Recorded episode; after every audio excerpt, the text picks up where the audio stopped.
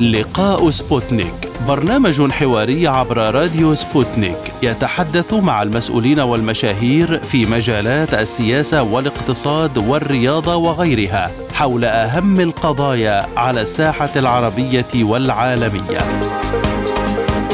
في لقاء سبوتنيك نوجه الأسئلة باسم المستمعين للوصول إلى إجابات على كل استفساراتكم. مع لقاء سبوتنيك تجدون جميع المشاهير في كل المجالات.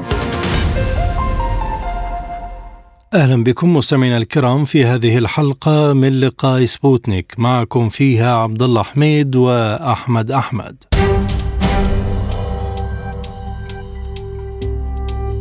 مع تفاقم الأوضاع الإنسانية في غزة زار المدعي العام للمحكمة الجنائية الدولية كريم خان معبر رفح هذا الأسبوع. وتحدث خلال مؤتمر صحفي إلى وسائل الإعلام مؤكدا أن أي شخص يستهدف البنية التحتية المدنية في الصراع بين إسرائيل وغزة سيحتاج إلى تبرير كل ضربة. وشدد خان على أن كل صانع قرار يجب عليه تحديد الهدف من الضربات على غزة لافتا إلى ضرورة أن يكونوا على علم واضح بأنه سيطلب منهم تبرير كل ضربة ضد كل هدف مدني. وأكد على ضرورة حماية المدنيين وأن القتل العمد واحتجاز الرهائن يعد انتهاكا لاتفاقية جنيف. وذكر خان أن الأهداف المدنية مثل المنازل والمدارس والمستشفيات والمساجد والكنائس مطلوب حمايتها بموجب القانون الدولي ما لم تصبح أهدافا عسكرية. وقال إن تحديد ما إذا كانت تلك الأهداف أهدافا عسكرية هو أمر معقد ويتطلب تحليلا ومعلومات كما حذر من أن حرمان المدنيين من المساعدات الإنسانية يعد جريمة. في هذه الحلقة ينضم إلينا السيد محمد الشلالدة وزير العدل الفلسطيني. أهلا بك معالي الوزير معنا في هذه الحلقة من لقاء سبوتنيك. وبداية كيف ترون ما يجري في قطاع غزة وهذه الحرب المستمرة منذ أسابيع؟ تخللها هجوم بري وقطع للاتصالات والإنترنت والحصار المفروض من كل جهة على قطاع غزة. يعني ما يحدث في قطاع غزة هي جرائم ضد الإنسانية وعدم التمييز ما بين آه، السكان المدنيين والأهداف العسكرية. وإسرائيل كسلطة قائمة بالاحتلال تخالف كافة مبادئ وقواعد القانون الدولي والقانون الدولي الإنساني والقانون الدولي لحقوق الإنسان. ولا تتقيد بأي مبدأ من مبادئ القانون الدولي وعلى رأسها مبدأ التناسب والضرورة والحياد. ولا تلتزم بتطبيق حتى القرارات الصادرة من الجمعية العامة بوقف إطلاق النار أو بوقف القتال. وبالتالي ما يجري في قطاع غزة هي حرب إبادة جماعية ضد الشعب الفلسطيني ترتكب بشكل واسع وبشكل منهجي وضمن تعليمات من قبل القيادة الإسرائيلية. وبالتالي هذه مسؤولية الحماية القانونية للسكان المدنيين والأعيان المدنية في قطاع غزة ليست مسؤولية الشعب الفلسطيني والقيادة الفلسطينية والتنظيمات الفلسطينية وإنما مسؤولية المجتمع الدولي الذي عجز قبل أيام باتخاذ أي قرار لوقف هذا القتال أو يتخذ قرار لوقف هذا العدوان على آه، قطاع غزة. وبالتالي لجأت الدول إلى الجمعية العامة استنادا إلى قرار الاتحاد من أجل السلم. وهناك قرار كان مشروع قرار روسي تم تعطيله واستخدم حق النقد الفيتو وكان قرارا متوازيا. وأنا أعتبر أن نجاح الدبلوماسية العالمية والدول المحبة للسلام والدول التي تدعم الحقوق المشروعة للفلسطيني هي وقفت مع القانون الدولي، وقفت مع تطبيق القانون الدولي والقانون الدولي الإنساني، والدول التي صوتت ضد مشروع القرار آه، الصادر عن الجمعية العامة والذي أصبح قرار وتم اعتماده بأغلبية 120 دولة هي انتصار للقانون الدولي وانتصار للقانون الدولي الإنساني، ولكن السؤال المطروح كيفية تطبيق آليات وتنفيذ هذا القرار الصادر عن الجمعية العامة الذي في قيمته القانونيه يساوي كأنه قرار صادر من مجلس الأمن استنادا إلى الفصل السابع. وبالتالي هذا هو القانون الدولي اليوم. هذه إحادية القطبية التي تقودها الولايات المتحدة الأمريكية. والولايات المتحدة الأمريكية ودول العالم تمارس سياسة الكيل بمكيالين سياسة التمييز العنصري اتجاه تطبيق مبادئ العدالة الدولية في الأرض الفلسطينية المحتلة. وبالتالي المطلوب بإيجاد جبهة دولية وتحالف دولي من أجل مواجهة هذه الغطرسه وهذه الهيمنة من قبل الولايات المتحدة الأمريكية التي تنحاز إلى إهدار الحقوق المشروعة للشعب الفلسطيني وإلى إهدار مبادئ تم تثبيتها كمبدأ حق تقرير مصير ومبدأ الحقوق المشروعة للشعب الفلسطيني من قبل الأمم المتحدة، وبالتالي مسؤولية المحافظة على الأمن والسلم هي مسؤولية مجلس الأمن، فشل وعجز وأخفق مجلس الامن باتخاذ قراراته، لجأنا إلى الجمعية العامة وإسرائيل ملزمة بالامتثال لقرارات الأمم المتحدة. فلسطين قالت إنها ستتحرك على المستوى الدولي قانونيا وسياسيا، ما هي أبرز هذه التحركات الرسمية في الوقت الراهن؟ يعني التحركات في ظل آه، آه، آه، ارتكاب جرائم ضد الإنسانية بحق الشعب الفلسطيني يعني هناك تحركات اولا التحرك يعني أعتبر أن نجاح الدبلوماسية الدولية على مستوى الأمم المتحدة وهذا تحرك كان له قيمة قانونية بأن الجمعية العامة أصدرت هذا القرار الذي يمثل قوة قانونية لأنه يشكل حجة للقانون الدولي. وقرار الصادر عن الجمعية العامة وقف إطلاق النار لصالح الحقوق المشروعة للشعب الفلسطيني هذا القرار يعتبر مساعدا للجمعية العامة ويوفر للمجتمع الدولي فرصة تطبيق القانون الدولي على الاحتلال الاستعماري الاستيطاني من خلال الآليات القانونية في الأمم المتحدة.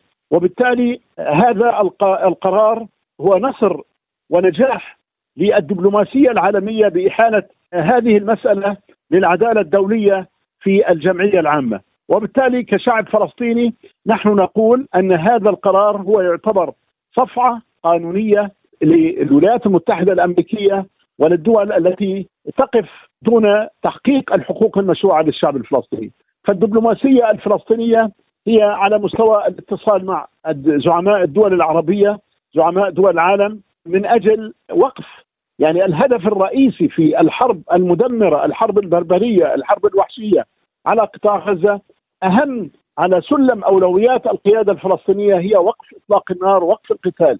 وثانيا توفير الحماية القانونية للشعب الفلسطيني.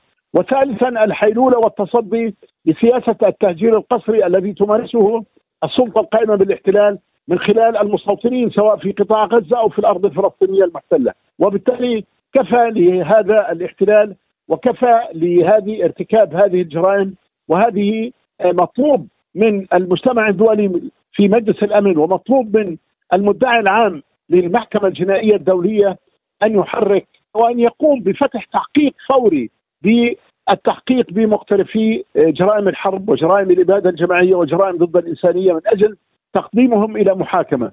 وانعدام المساءلة والملاحقة والمحاكمة للجنود والضباط الإسرائيليين هذا يشجع السلطة القائمة بالاحتلال بارتكاب أبشع الجرائم بحق الشعب الفلسطيني. وما يجري في قطاع غزة فعلا إنها جرائم إبادة جماعية ترتقي إلى جرائم تنعقد عليها المسؤولية الجنائية الدولية وبالتالي ندعو المحكمة الجنائية الدولية أن تنتصر لسيادة القانون الدولي الجنائي في فلسطين بمحاكمتها مرتكبي الجرائم الإسرائيلية، وبالتالي لابد من ضرورة تفعيل دور المحكمة الجنائية الدولية لملاحقة مجرمي الحرب الإسرائيليين عن جرائم الحرب وجرائم ضد الإنسانية. والمدعي العام يختص بالادعاء والاتهام والملاحقة ويقوم بالتحقيقات الأولية أو التمهيدية لهذا الغرض. اذا المطلوب من المدعي العام أن يحرك هذا الملف أمام المحكمة الجنائية الدولية من أجل تحقيق العدالة الدولية في هذا آه، آه، الملف. تحدثتم معالي الوزير عن ضرورة عقد مؤتمر دولي يتعلق بالقضية الفلسطينية، ما أهمية عقد هذا المؤتمر؟ يعني فعلا يعني هناك العديد وهذا الدعوات هي موجودة لك كافة رؤساء دول العالم ومن خلال الخطابات في الجمعية العامة ومن خلال خطابات رؤساء الدول في مؤتمر آه، القاهرة للسلام. هناك دعوة لعقد مؤتمر دولي وبالتالي المشكلة تكمن ليست في النوايا وفي المقاصد بالنسبة لهذه الدولة أو تلك أو بالنسبة للدبلوماسية الفلسطينية أو العربية. ولكن للأسف الشديد المشكلة تكمن في تعطيل أي مبادرة تنبع بحسن نوايا من قبل أي دولة أو من قبل الفلسطينيين تواجه برفض من قبل الولايات المتحدة الأمريكية. وبالتالي بدون الرجوع إلى الجذور الأساسية للمشكلة الفلسطينية وهي تطبيق قرارات الشرعية الدولية سواء ضمن مؤتمر دولي ترعاه الأمم المتحدة أو ضمن مؤتمر دولي ترعاه الدول الأطراف ذات الصلة بهذا الموضوع لا يمكن أن يكون قائمة لحل القضية الفلسطينية. وبالتالي على المجتمع الدولي أن يتنبه بدون حل القضية الفلسطينية حلا عادلا وشاملا بتطبيق قرارات الشرعية الدولية بدءا بقرار التقسيم رقم 181 على اثنين الصادر بتاريخ 29 11 عام 1947 بدون تطبيق هذه القرارات لا يمكن أن يعم السلام والأمن في منطقة الشرق الأوسط. وبالتالي ما يحصل في قطاع غزة من ارتكاب جرائم هو يهدد ليس فقط الأمن ال ال الإقليمي في منطقة الشرق الأوسط وإنما يهدد الأمن والسلم في العالم. وهذه مسؤولية مسؤولية مباشرة لمجلس الأمن من صلاحياته المحافظه عن الأمن والسلم في العالم من خلال تطبيق هذه القرارات الدولية ومن خلال إيجاد آليات سياسية ودبلوماسية لعقد مؤتمر دولي فعلا أن يقوم على أسس ومبادئ القانون الدولي والقانون الدولي الإنساني من أجل حل القضية الفلسطينية حلا نهائيا وشاملا بتوقيع اتفاقية سلام دائمة حتى نحصل على حقوقنا كشعب فلسطيني وعلى رأس حقنا في تقرير مصير وإقامة الدولة المستقلة وفقا للقرارات الشرعية الدولية. وبالتالي ما آه، إسرائيل كسلطة قائمة بالاحتلال تتضرع في عدوانها وحربها على قطاع غزة بنص المادة 51 من آه، آه، ميثاق الأمم المتحدة. وهذه المادة المادة 51 صحيح تتيح للدول في حال إذا تعرضت إلى عدوان مسلح أو هجوم من قبل أي دولة.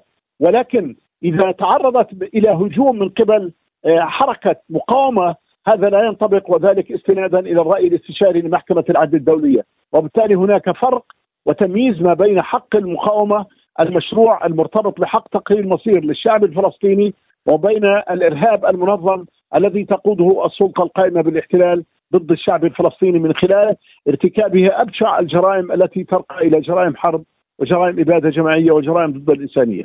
رأينا منذ اليوم الأول محاولات إسرائيل والضغط الدولي من أجل تهجير المواطنين من قطاع غزة، كيف تقيمون اذا الموقف المصري في هذا الصدد وتح... وتحركات القاهرة لوقف الحرب على غزة؟ يعني واضح جدا من خلال بداية العدوان على آه، قطاع غزة أن إسرائيل كسلطة قائمة بالاحتلال تريد أن تهجر الشعب الفلسطيني وترتكب جريمة جديدة هي جريمة التهجير القسري في قطاع غزة. وجريمة الترحيل القسري لسكان المدنيين والإبعاد تعتبر جريمة ضد الإنسانية. والتهجير القسري هي ممارسة ممنهجة تنفذها إسرائيل اتجاه مجموعة عرقية فلسطينية بهدف إخلاء أراضي معينة وإحلال مجموعات سكانية استيطانيه أخرى بدلا منها. وبالتالي التهجير القسري في في قطاع غزة أو في الأرض الفلسطينية المحتلة هو إخلاء غير قانوني لمجموعة من السكان المدنيين الفلسطينيين الذين يقيمون عليها. وبالتالي هذا الإجراء وهذه الجريمة جريمة التهجير القسري هي تخالف وتناقض نص المادة 49 من اتفاقية جنيف الرابعة التي حظرت النقل القسري الجماعي أو الفردي للأشخاص أو نفيهم من مناطق سكناهم إلى أراضي أخرى. وكذلك تخالف نص المادة 147 من اتفاقية جنيف الرابعة. وبالتالي كانت مواقف الدول في خلال مؤتمر قمة السلام في القاهرة واضحة وخاصة الرئيس المصري عبد الفتاح السيسي الذي أكد على التصدي لسياسة التهجير القسري وأكد على الموقف الثابت لحق تقرير المصير للشعب الفلسطيني. وبالتالي إذا نقول نحن مع هذه التصريحات لهؤلاء الدول ودول العالم والمواقف ظهرت من خلال يعني من يقف مع القانون الدولي ظهرت من خلال التصويت في الجمعية العامة استنادا لقرار الاتحاد من أجل السلم. وبالتالي سياسة التهجير القسري من قبل السلطة القائمة بالاحتلال هي جزء من سياسة ممنهجه تستخدمها إسرائيل لتغيير الأوضاع الديمغرافيه في المناطق التي تسيطر عليها. وبالتالي القانون الدولي الإنساني يحظر حظرا باتا التهجير القسري الفردي أو الجماعي الذي يطال السكان القابعين تحت نير الاحتلال. فكفانا تهجير وكفانا تهجير في في كافة بقاع العالم. المجتمع الدولي وهيئة الأمم المتحدة تتحمل المسؤولية القانونية والأخلاقية اتجاه مأساة الشعب الفلسطيني منذ عام 47 وحتى اليوم. الشعب الفلسطيني مهجر في العالم وهناك سياسة تمييز عنصري في تطبيق مبادئ العدالة الدولية اتجاه الحقوق المشروعة للشعب الفلسطيني. فلا بد من تفعيل الآليات القانونية الجنائية الدولية لمقاضاة إسرائيل وأفرادها بسبب جريمة التهجير القسري في قطاع غزة كجريمة حرب وجريمة ضد الإنسانية. وسياسة الطرد والترحيل والتشريد في قطاع غزة هي سياسة تنفذها الحكومة الإسرائيلية لأنها أعمال وتنفيذ لفكر صهيوني قديم لغايات تفريغ فلسطين من أهلها، وبالتالي هذه جريمة مرفوضة ونحن كشعب فلسطيني صامدون على هذه الأرض سنقاوم السلطة القائمة بالاحتلال بكافة الوسائل السلمية وغير السلمية والتي كفلها لنا القانون الدولي والقانون الدولي الإنساني. إذا معالي الوزير وفي ظل ما يجري هل إسرائيل معنية بوقف الحرب على غزة أم أنها تستمر في الحرب لوقت طويل؟ بما أنه إسرائيل كسلطة قائمة بالاحتلال أعلنت الحرب على قطاع غزة. وهذا مخالف بحد ذاته في القانون الدولي. كيف يجوز لسلطة قائمة بالاحتلال أن تعلن حربا على إقليمها المحتل؟ وقطاع غزة تكييف القانوني هو إقليم محتل وينطبق عليه قانون الاحتلال الحربي. وبشكل خاص اتفاقية جنيف الرابعة لعام 1949 والبروتوكول الأول الملحق باتفاقية جنيف لعام 1977 وثانيا إسرائيل عندما انسحبت من طرف واحد من قطاع غزة أعلنت قطاع غزة كيانا معاديا. كيف يحق للسلطة القائمة بالاحتلال أن تعلن الإقليم المحتل أنه كيان معادي؟ والسبب في ذلك حتى تتنصل من الحماية القانونية للسكان المدنيين. وثالثا إسرائيل تذرعت بنص المادة 51 من ميثاق الأمم المتحدة وهذه كذلك مخالفة لا يجوز للسلطة القائمة بالاحتلال أن تتذرع وأن تعطي لنفسها رخصة ارتكاب أبشع الجرائم حتى لو كانت سياسة يعني أن الدول من حقها الدفاع الفردي أو الجماعي عن نفسها. ولكن حتى لو كان معها رخصة ولكن هذا يمنع منعا باتا ارتكاب لا يوجد مبدأ النسبة والتناسب بالضرورة العسكرية والإنسانية. لا يوجد مبدأ النسبة والتناسب في ارتكاب أبشع الجرائم بحق الشعب الفلسطيني. وبالتالي هذه مسؤولية المحكمة الجنائية الدولية، مسؤولية القضاء الجنائي الدولي، مسؤولية الدول الأطراف المصادقة على اتفاقية جنيف الرابعة أن تقوم بدعوة الاتحاد السويسري والدول والدول الأطراف المتعاقدة على اتفاقية جنيف من أجل عقد مؤتمر دولي لإلزام إسرائيل باحترامها وتطبيقها لاتفاقية جنيف الرابعة على الأرض الفلسطينية المحتلة. تابعنا المواقف الدولية ورفض الدول إصدار بيان مشترك في قمة القاهرة للسلام. إلى أي حد يمكن التعويل على المواقف الدولية إزاء القضية الفلسطينية وهو منحاز بشكل كامل لإسرائيل؟ يعني أنا من وجهة نظري أقول أن الموقف الدولي انحاز إلى القانون الدولي انحاز إلى الحقوق المشروعة للشعب الفلسطيني. عندما تم التصويت في الجمعية العامة استنادا إلى قرار الاتحاد من أجل السلم انحاز المجتمع الدولي وغالبية دول العالم. هناك فقط 14 دولة التي صوتت ضد القرار. ماذا يعني ذلك؟ يعني أن دول العالم هي مع تطبيق مبادئ وقواعد القانون الدولي والقانون الدولي الإنساني مع تطبيق قواعد الشرعية الدولية. ولكن للأسف الشديد أحيانا المصلحة تتغلب على تطبيق قواعد القانون الدولي. بمعنى أن هناك العديد من الدول صوتت أو امتنعت عن التصويت وهذا موقف يسجل على هذه الدول. وبالتالي أنا أقول نعم يعني ظهر من خلال التصويت في الأمم المتحدة أن غالبية الدول ولكن يعني هذا القرار من الجمعية العامة صدر استنادا إلى قرار الاتحاد من أجل السلم. وهناك العديد من القرارات التي صدرت ونفذت واحترمت وطبقت. عندما نقول إذا أخفق مجلس الأمن في حل أي قضية تهدد الأمن والسلم في العالم أو إذا عجز أو إذا استخدم حق النقد الفيتو وبالتالي من حق الجمعية العامة استنادا إلى قرار الاتحاد من أجل السلم. وهناك أكثر من تجربة في الحرب الكورية عام 1950 وفي الحرب أزمة الكونغو وفي أزمة السويس وأزمة الكونغو والعديد من القارات.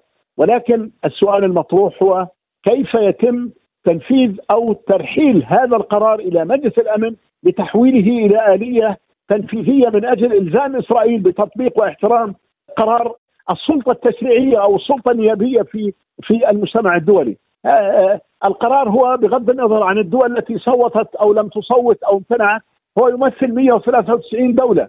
أنا من وجهة نظري القانونية أقول أن القرارات الصادرة عن الجمعية العامة تتمتع بقيمة قانونية تعلو القيمة القانونية للقرارات الصادرة عن مجلس الأمن لأن القرارات الصادرة عن السلطة التنفيذية لمجلس الأمن تمثل فقط 15 دولة أو بشكل دقيق تمثل خمس دول دائمة العضوية التي تمتلك حق النقد بينما القرارات التي تصدر عن الجمعية العامة هي تمثل إرادة المجتمع الدولي ومن هنا تنبع أهمية تطبيق واحترام هذا القرار. وإذا لم تقم إسرائيل بتطبيق واحترام هذا القرار الصادر من الجمعية العامة استنادا إلى قرار الاتحاد من أجل سلم هذا يعطي للدول أن تهمش الدور الرئيسي وتضعف مبادئ وقواعد القانون الدولي وميثاق الأمم المتحدة وقواعد القانون الدولي والقانون الدولي الإنساني. أخيرا معالي الوزير كيف تقيمون الموقف الروسي الذي رفض كل ما يحدث في غزة وأن هناك حاجة لحل القضية الفلسطينية لإنهاء الملف برمته؟ أولا الموقف الروسي واضح تاريخيا. الموقف الروسي هو مع الحقوق المشروعة بشكل عام للشعوب. والموقف الروسي مع تطبيق مبدأ حق تقرير المصير بأنه مبدأ قانوني.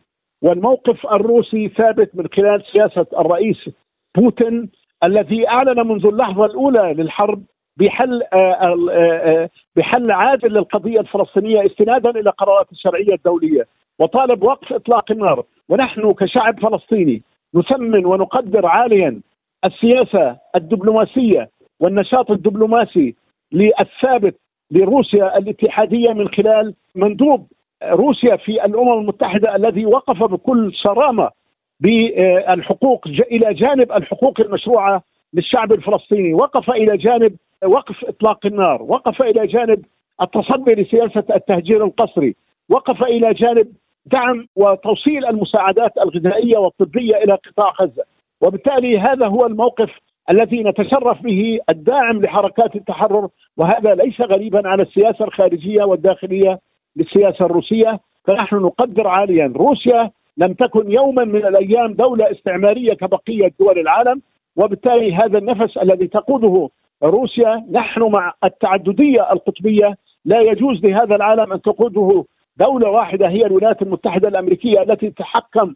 في مصير الشعوب وعلى رأسها الشعب الفلسطيني، هناك تمييز عنصري من قبل آه، آه، آه، دول العالم وعلى رأسها الولايات المتحدة الأمريكية بتطبيق مبادئ العدالة والإنصاف للشعوب المستعمرة وهناك مواقف ثابتة للدول وعلى رأسها آه، روسيا وبقية دول العالم التي تدعم الحقوق المشروعة للشعب الفلسطيني. فنحن نقدر استخدام حق النقد الفيتو لروسيا والصين من خلال آه، مجلس الأمن لصالح لصالح السلام والأمن في العالم ولصالح تحقيق وتطبيق ميثاق الأمم المتحدة ولصالح وتطبيق مبادئ واحترام قواعد القانون الدولي والقانون الدولي الإنساني. نحن نشكرك جزيل الشكر السيد محمد الشلالدة وزير العدل الفلسطيني. كنت معنا ضيفا كريما في هذه الحلقة من لقاء سبوتنيك. شكرا.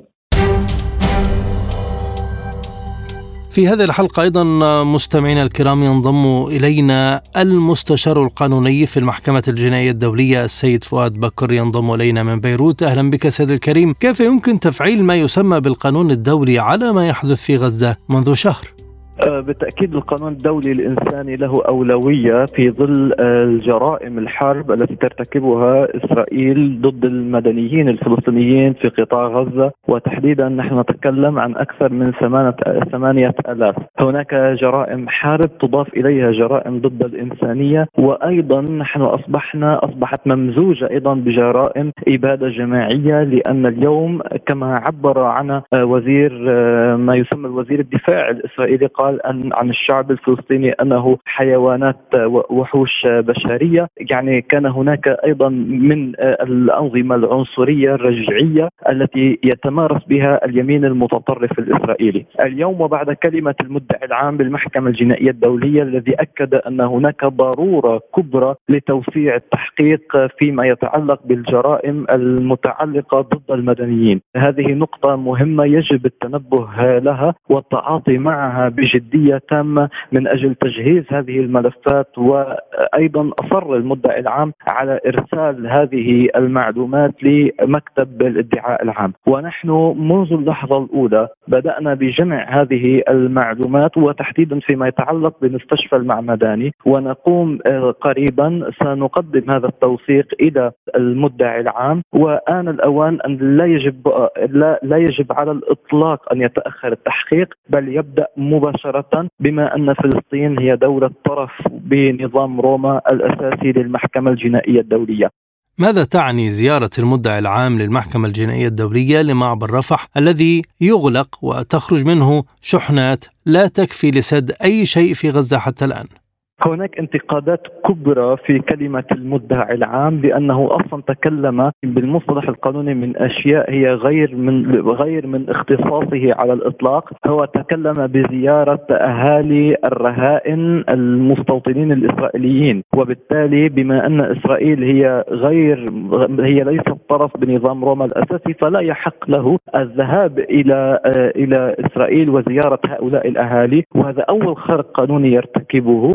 ثانيا هو ليس له مصلحة أو أن يتكلم بتسييس التحقيق ويتكلم عن آه، بعض الرهائن الإسرائيليين ولأن أيضا التوقيت كان هناك عنده أكبر من علامات استفهام لأن منذ الجرائم الأولى لم يعطي أي دليل أو لم لم يقم باتخاذ إجراءات فعليا على أرض الواقع. إذا تحرك المدعي العام بهذا التوقيت هل هو من أجل وقف إطلاق النار؟ هو ليس من صلاحياته وقف إطلاق النار. واذا هو تكلم وليس أيضا من اختصاصه السماح بدخول المساعدات الإنسانية، هو فقط اختصاص البحث بالجرائم الإسرائيلية على أرض في قطاع غزة اليوم وما يحصل هذا الحدث، اذا هناك أخطاء وجملة أخطاء ارتكبها المدعي العام. يجب أن تؤخذ بعين الاعتبار لأنه يريد تسييس التحقيق كما سيس التحقيق في أوكرانيا، نحن نتذكر عندما أصدر أصدر مذكره توقيف بحق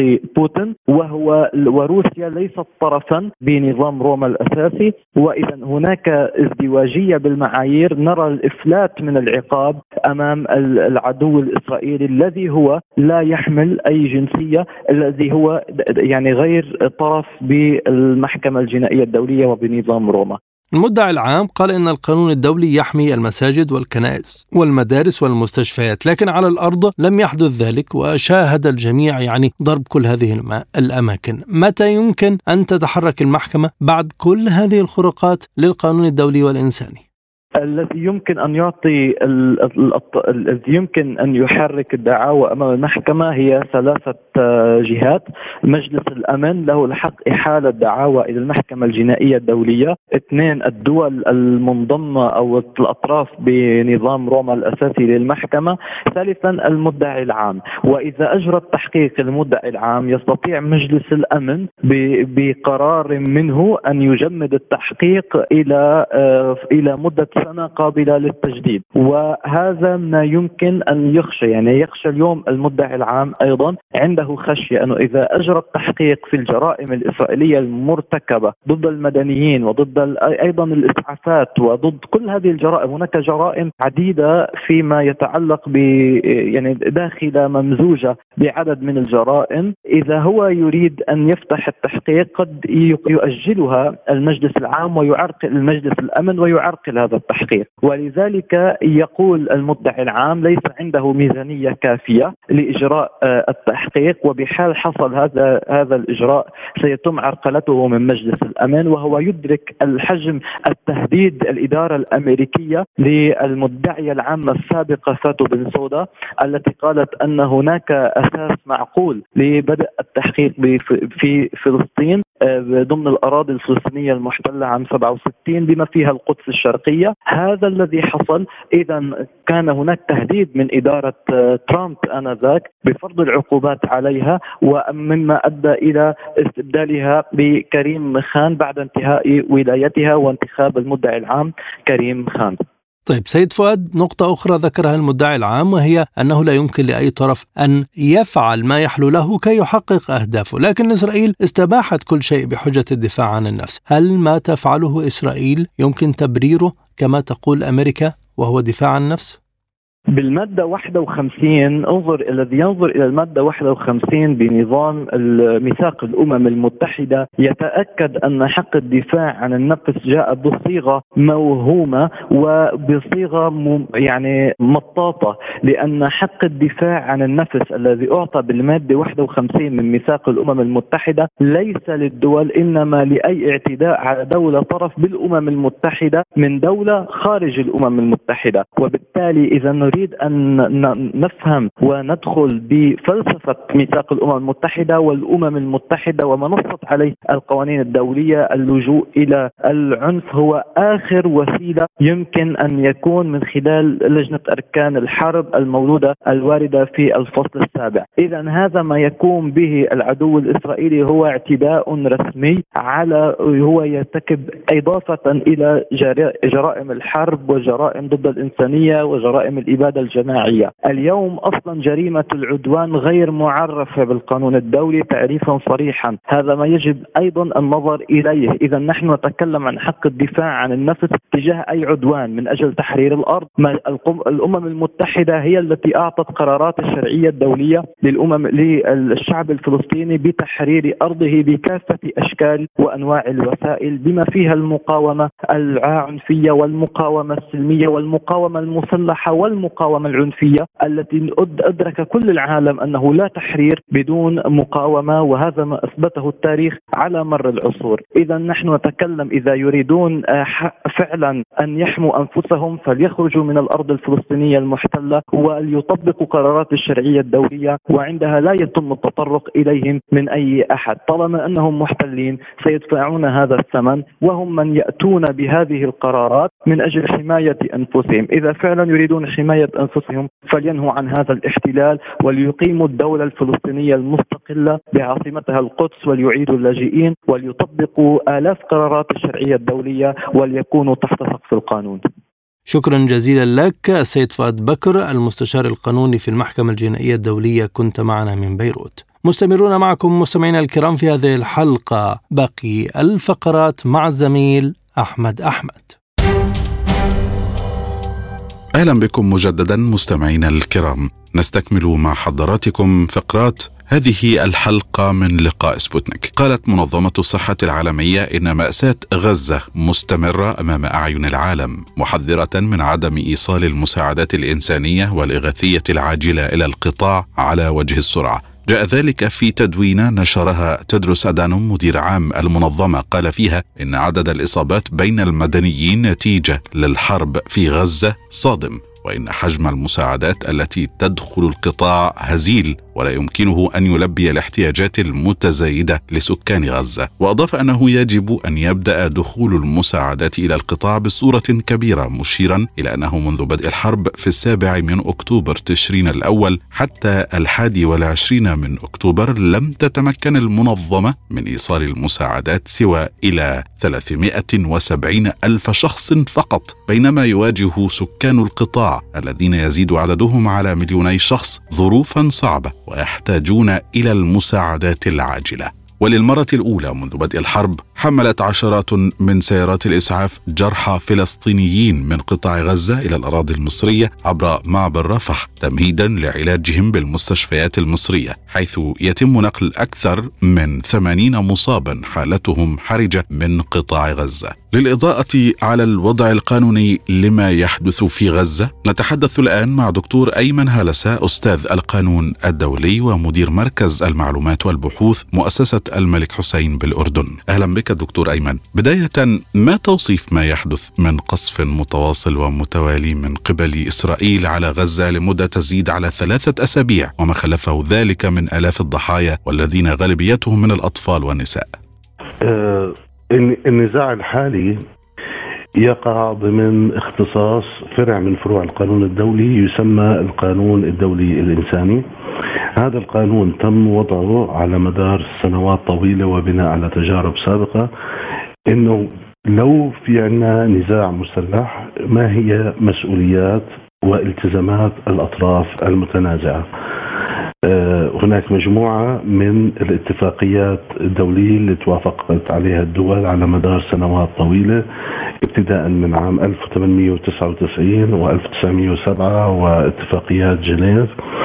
آه، هاي هاي القواعد آه، سنة 49 هذه القواعد وضعت مجموعة من القواعد الملزمة لسلوك الأطراف المتنازعة من ناحية من هم الأشخاص الذين يتوجب حمايتهم في النزاع المسلح؟ ما هي الأماكن التي يتوجب حمايتها في النزاع المسلح؟ وما هي الأسلحة التي يجوز استخدامها في النزاع المسلح. الفكرة الأساسية هي أنه نحمي أي شخص غير متدخل بالنزاع المسلح بالذات المدنيين النساء الأطفال. أي مقاتل فقد قدرته على القتال والمقصود بذلك أسير الحرب. أستبعد الأماكن المدنية المهمة في حياة السكان واللي ليس لها أي أهمية عسكرية. الابتعاد عن القيام بأي عمل يؤدي إلى أضعاف إهلاك آه، مجموعة من آه، المدنيين وهناك ضوابط على الأسلحة التي يتم استخدامها بحيث أنها لا تؤدي إلى إحداث آلام أو آه، إهلاك أو أخطار غير مبررة أو ليس لها داعي من ناحية أو من منظور الضرورة العسكرية. مخالفات هذه القواعد آه، تم التعرف عليها بأنها تعتبر جرائم دولية وبذل المجتمع الدولي مجموعة من الجهود قد تكون متواضعة في بعض الأحيان لمعاقبة الأشخاص الذين يرتكبون هذه الجرائم. هنا أنا لا أعاقب الدولة أعاقب الشخص الذي قام بهذا الفعل. ظهرت مجموعة من المحاولات لذلك. يمكن أول مثال يعطى بهذا الخصوص هي المحاكمات اللي تمت بعد الحرب العالمية الثانية. ثم آه، مع منتصف التسعينات استخدم مجلس الأمن صلاحياته بموجب الفصل السابع لإنشاء محاكم لمعاقبة مجرمين الحرب في مناطق محددة وهذه آه، المحاكم كانت معنية بنطاق جغرافي محدد ونطاق زماني محدد كما هو الحال في رواندا في يوغوسلافيا السابقة في سيراليون آه، بسبب خلينا نحكي رضا المجتمع الدولي على هذه الآلية لإيقاع العقاب على الاشخاص اللي ارتكبوا جرائم الحرب تم إنشاء محكمة جنائيه دولية بمعنى إنه أنا عندي محكمة موجودة بشكل دائم ما في داعي إني انشئ محكمة كل ما يصير في عندي مشكلة أو يصير في عندي نزاع مسلح. وهذه المحكمة معروفة باسم المحكمة الجنائيه الدولية بموجب نظامها الأساسي الذي يشكل اتفاقية دولية هناك مجموعة من الجرائم التي يتم المعاقبة عليها وهذه الجرائم تم استخلاصها من الاتفاقيات السابقة اللي هي الالتزامات التي يتم وضعها على الأطراف المتنازعة ابتداء من جرائم الإبادة جرائم ضد الإنسانية وجرائم الحرب. اختصاص هذه المحكمة ينعقد عندما آه، تقبل الدول هذا الاختصاص أو انه دولة ليست طرف في هذه الاتفاقية وتطلب من آه، المحكمة آه، التحقيق في هذه الجرائم المحتملة أو ممكن أن يتم الإحالة من خلال الفصل السابع لاختصاصات مجلس الأمن بموجب الفصل السابع من ميثاق الأمم المتحدة.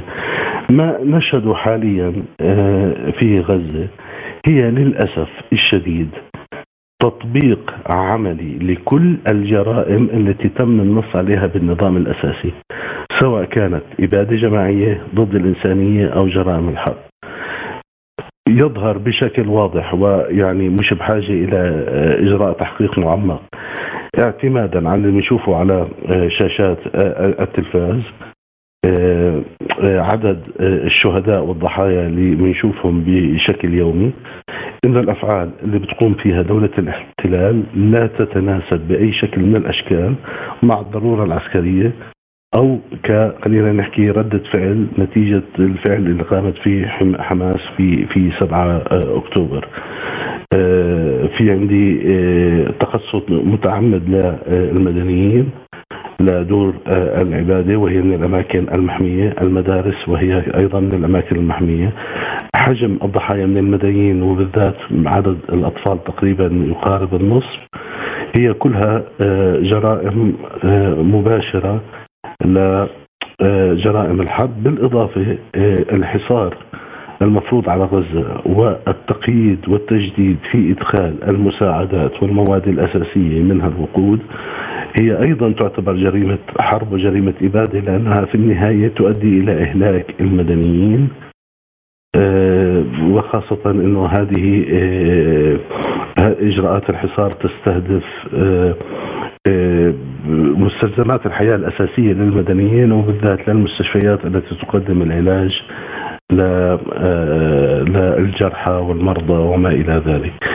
إضافة إلى ذلك تم استهداف منظومة الصرف الصحي وبالتالي هذا أمر كمان يؤدي إلى انتشار الأمراض ويسرع في عملية الإهلاك لأنه إحنا هون صرنا أمام آثار بعيدة الأمد وعدد الضحايا بالتأكيد رح يزداد بسبب هذه الإجراءات، إحنا يعني لسنا أمام فقط آه، انتهاك آه، واستهداف مباشر للمدنيين، أيضا في عندي إجراءات تستهدف المدنيين على المدى البعيد.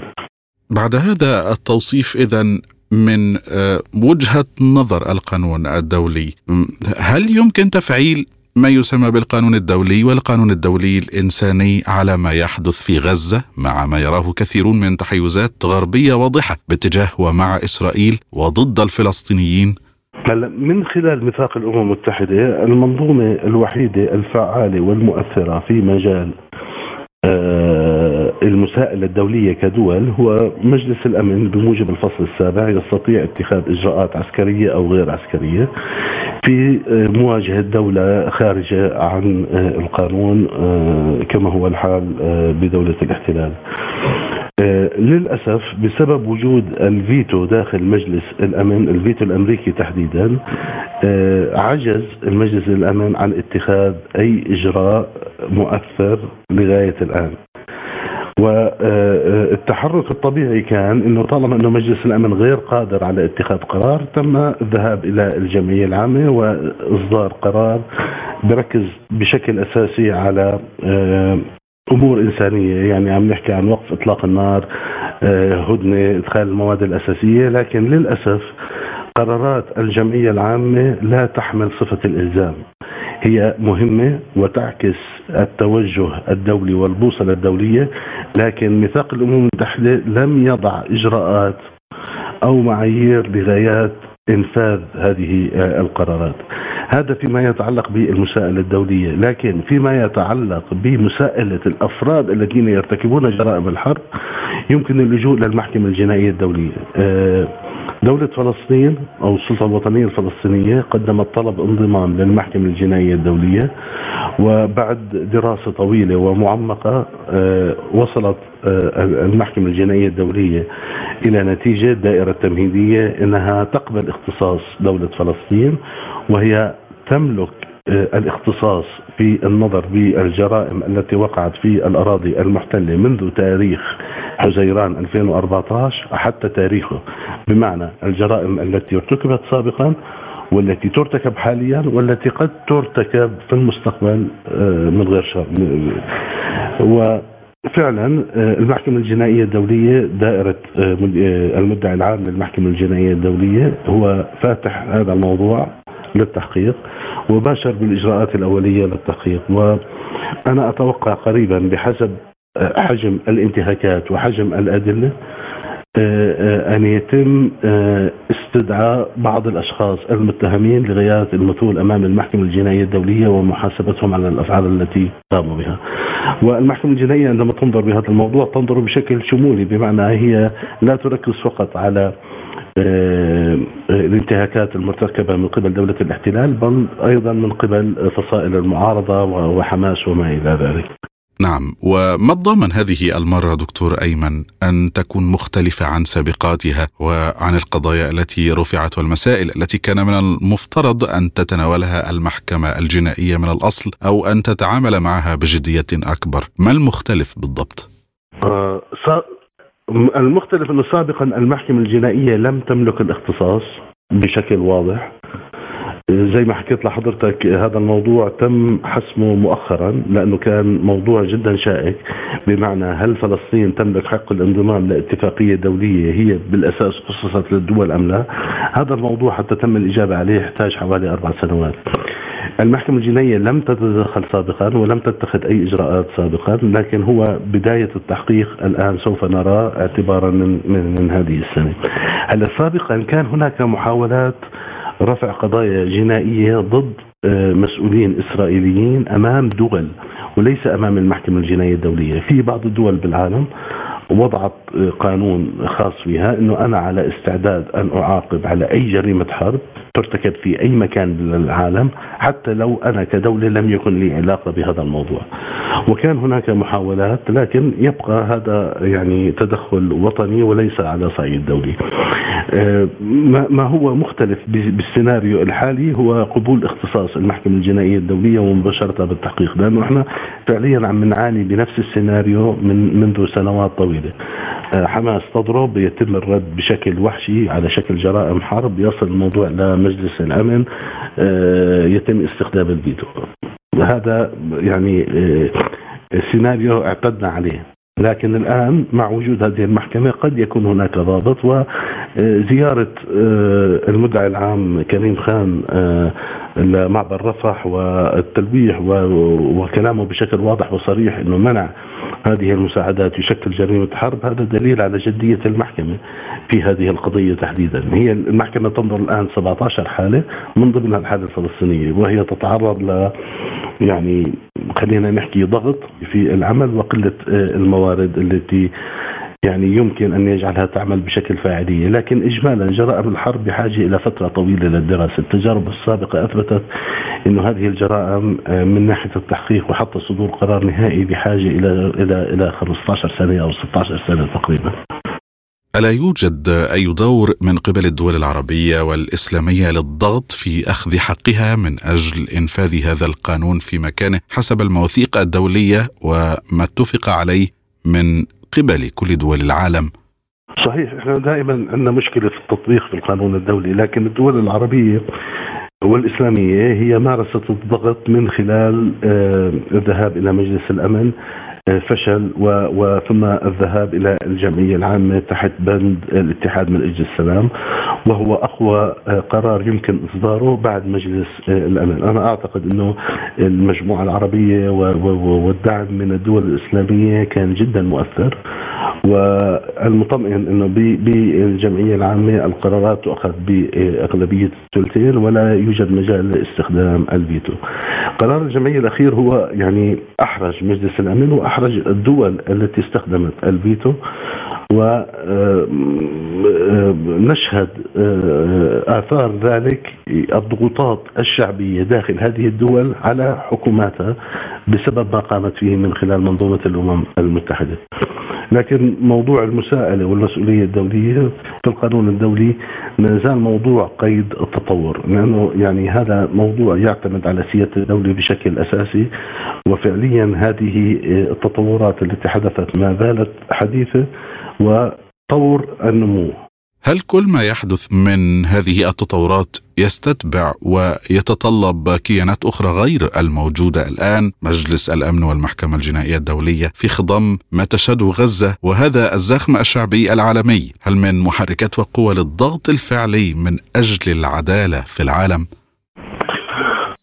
صحيح. هلا آه، آه، تجربة المحكمة الجنائية الدولية هي هيئة مستقلة تماما عن الأمم المتحدة وهي باعتقادي آه، المعطيات تبدي أنها فعلا محايدة وتقوم بعملها على أكمل وجه في في في إطار الإمكانيات المتاحة لديها. ميثاق الأمم المتحدة هو يتحدث عن تفعيل المنظمات الإقليمية يعني هو يقول إنه يعني مجلس الأمن يجب أن يكون الملاذ الأخير ويجب أن يتم معالجة هذه التحديات من خلال التجمعات والمنظمات الإقليمية جامعة الدول العربية، الاتحاد الأوروبي، الوحدة الأفريقية، الدول الأمريكية.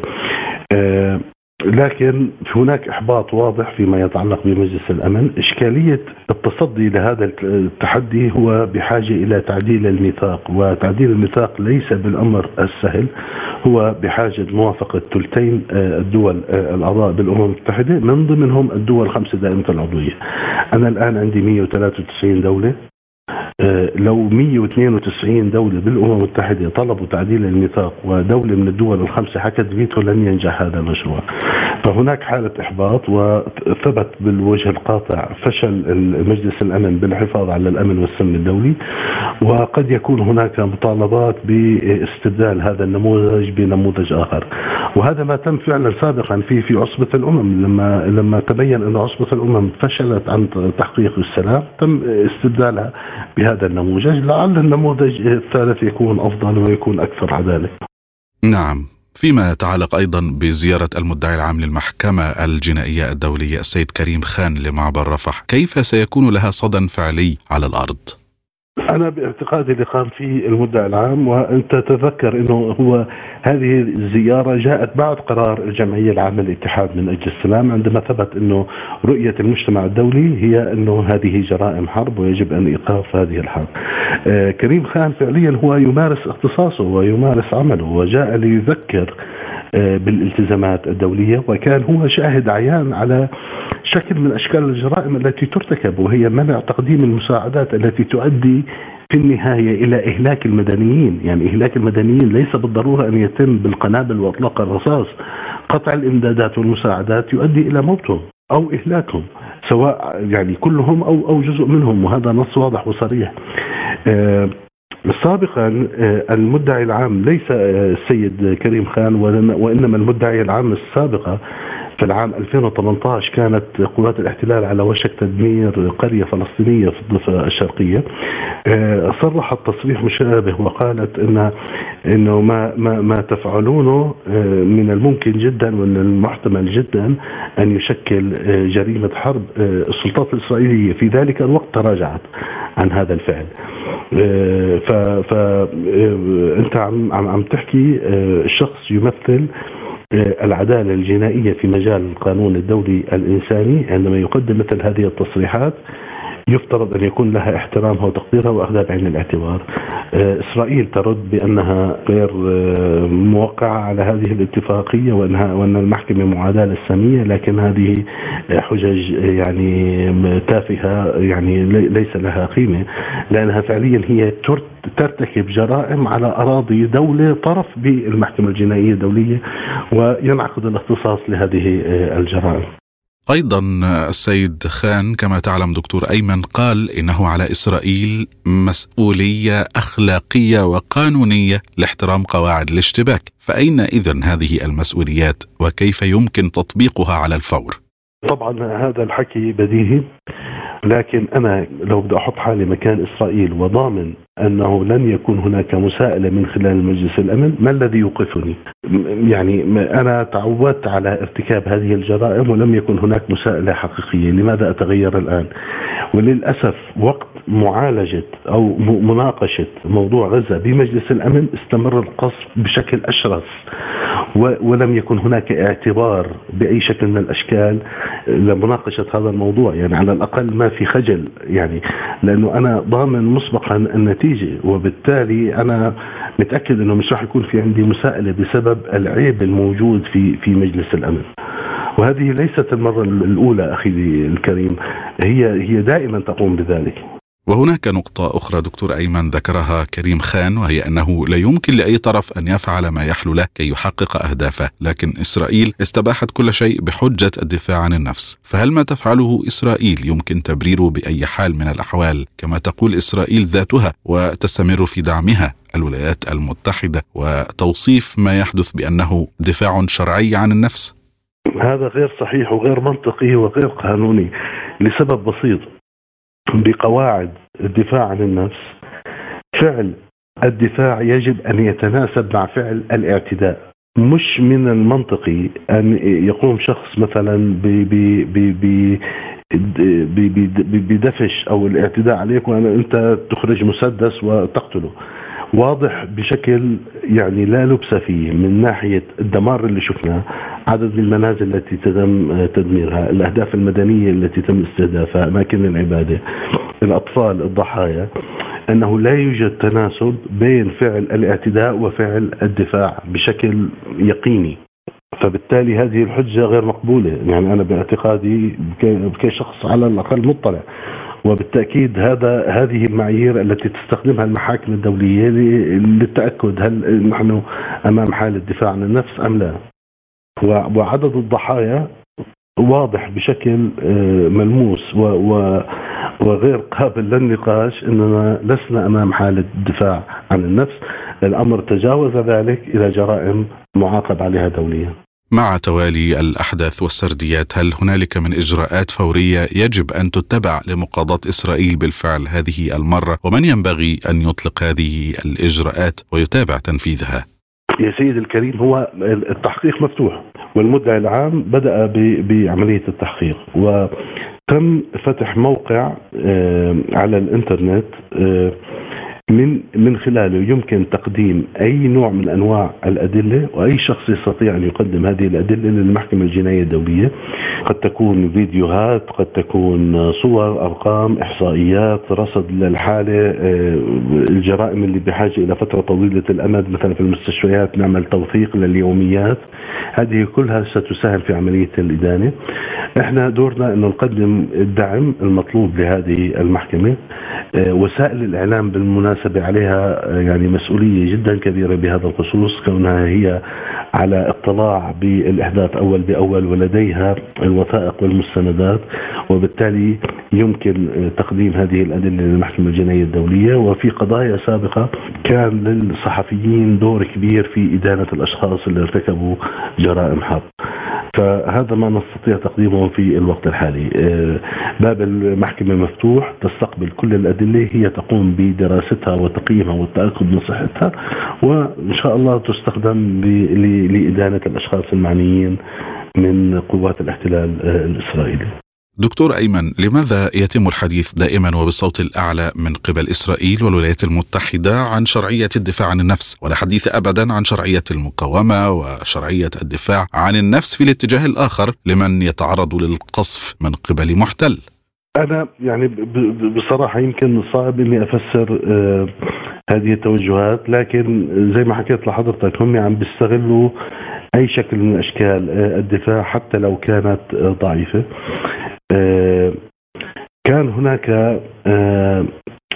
خلينا نحكي نوع من أنواع الدبلوماسية لما تم اللجوء للجمعية العامة ومجلس الأمن. لضمان أكبر عدد من الأصوات فبالتالي تم التركيز أكثر على الجانب الإنساني ووقف إطلاق النار لأغراض تكتيكية. وقد يكون ذلك لإقناع الولايات المتحدة بعدم استخدام الفيتو وبعض الدول الأوروبية المعنية. فهو ما يتم أكيد آه، هو حق مشروع آه، للدفاع عن النفس من الجانب الفلسطيني. لكن ال ال أعتقد أنا السبب في استخدام عبارات معينة والتركيز على الجانب الإنساني هو أمر تكتيكي لغايات ضمان عدم وجود معارضة بمجلس الامن وكذلك توسعه دائرة القبول في قرار الجمعية العامة حتى نوصل لثلثين الأعضاء الحاضرين لأنه هذه هي النسبة اللي تم النص عليها بميثاق الأمم المتحدة. فهناك تغيير في اللغة. هناك تغيير في آه، الأسلوب آه، لكسب تأييد ودعم دولي أكبر. ختاما هل هناك أي جهات قانونية أو دولية غير مجلس الأمن والجنائية الدولية جهات قائمة يمكنها بالفعل محاكمة إسرائيل ومحاسبة أي طرف يرتكب انتهاكات حتى لو كانت حماس؟ للأسف في الوقت الحالي لا. إحنا كل الأجهزة الموجودة عندنا هي تقصي حقائق جمع معلومات آه، تدوين هذه الانتهاكات التي ترتكب من قبل الطرفين.